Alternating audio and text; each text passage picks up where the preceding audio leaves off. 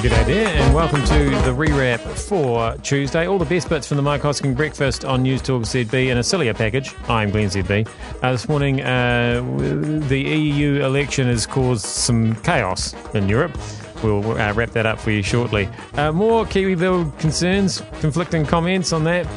Uh, pizza AI, we'll delve into that shortly, and how great is global warming. But before any of that, Mallard's mouth has got him into some serious trouble. Let me just pricey this for you. So, this bloke who's been stood down, here's what Mallard said. We are talking about serious sexual assault. Well, that for me, that's rape. That's what Trevor Mallard said. He also said this. I'm satisfied that the Parliamentary Service has removed the threat to the safety of women working in the parliamentary complex. One of the key dangers is no longer in the building. So, what happened was this was a complaint that happened uh, one year ago after an event that happened three years ago, and it was unsubstantiated. And that's the important point to remember here. These things were investigated, they were unsubstantiated. No time was I spoken to by the review's head, Debbie Francis, so this recent Mallard inquiry, the person concerned was not spoken to at all. The complaint was ruled to be unsubstantiated last year, laid two years after the incident happened. It's a weird story. Clipboard's missing. They're all looking for it. With great relief, they find it. She gives him a high five. He goes and hugs her. That's it. Two years later, she laid a complaint. Both of them were interviewed. Her claim was he hugged her from behind. That was found to be unsubstantiated. No further action was warranted. After Mallard's call for the review, she comes forward again and says, Can you have a look at the complaint? And that's where this whole thing starts to fall apart. Another incident in which the same woman was involved in another one of the complaints. He passed a comment about another woman's hair looking nice. The original complainant, clipboard woman, telling Hirsch he was looking at her breasts. Third complaint followed a platonic friendship. Woman turns up to his house with her son for a cup of tea with his wife. He says he kissed her on the cheek when she was leaving. And he suspects she was put up to the complaint by somebody else. That's what you're dealing with, all unsubstantiated. Where's the rape? Where's the danger? And that's why Mallard is in a world of trouble because he's defamed. There's no question he's defamed this person. So, yes, um, and if Mallard's in trouble, uh, it's probably not even quite as much trouble as a lot of the European governments find themselves in uh, a bit of a hangover after that EU election. Uh, chaos everywhere you look. Well, the good news in Europe was the polls were pretty much right, which will come as a relief, and as such, Nigel Farage and his freshly minted party delivered what it was set up to deliver a hammer blow to the major parties of Britain.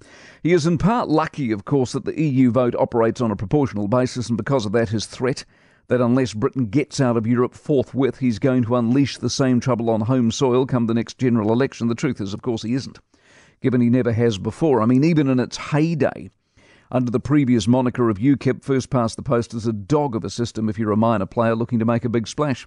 And as triumphant as 32% is, in Europe, it will never come close to translating the same way in Great Britain, which means the power and the leverage he holds is right here, right now.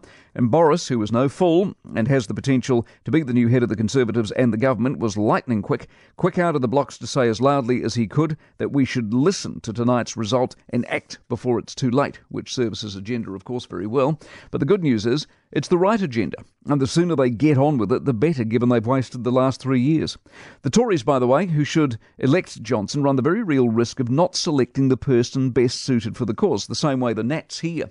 They picked Bridges because they like him. The Tories might not pick Boris because they don't like him. What they need to do is be able to see beyond themselves and work out what's best for their party and their country, which, of course, is the ultimate irony if you think about it. It's that very self absorbed approach that's seen them butcher Brexit and ignore the will of the people. There's a very real lesson and listening to the people. Macron is finding that out in France as well, beaten by Marine Le Pen. Uh, the Greek government has called a snap poll, such as the devastation of the result for them. But back to Britain, what Farage has shown the elites is that people still take democracy seriously, and they expect a quid pro quo relationship in return for support. You ignore it at your peril. It seems remarkable that this isn't, in fact, the first time we've had been or we've been through this, and still they fail to learn. And in further good news, the turnout across Europe was up and into record territory, proving as well that democracy is still the people's greatest tool, and when it's necessary, they're more than happy to exercise. Hmm. I think I might go Southeast Asia for my holidays and leave, save that Europe uh, adventure for for another time. At this point. Um, Kiwi Build, are they ever going to get this right? Ever, ever, ever? So, was the Prime Minister making something up yesterday at a post cabinet conference? So, the Kiwi Build target, you'll be aware 100,000 houses over 10 years. In the first year, there was to be 1,000 houses.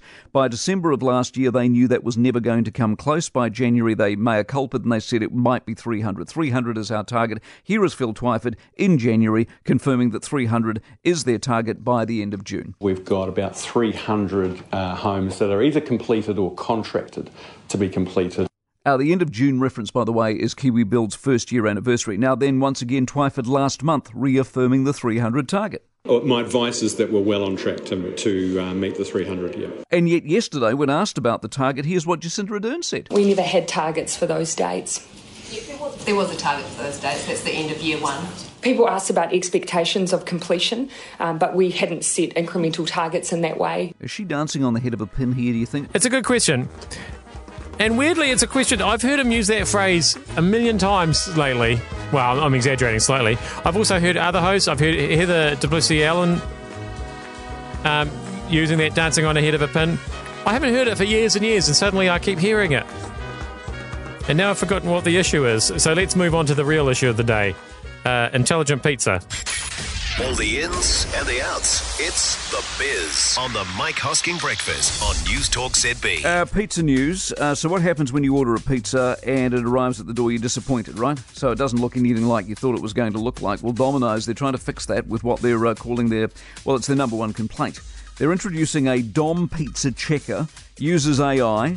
AI analyzes and grades the pizza based on the size, how much topping is on, even distribution of the toppings, and if it doesn't meet the standards, it's rejected and a new pizza must be made. Now, here's the problem because Domino's reckons that this will tackle the age old complaint that the food ads always look better than the actual meal.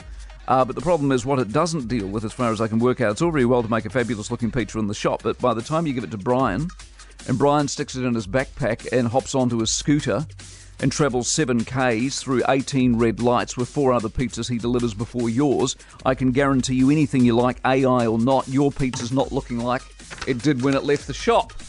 My question is, uh, what will happen to the rejected pizzas, and can I good, have them, good please? question. Can you have them there? No, very good question. Um, because I'm not proud. I am happy to eat rejected pizza.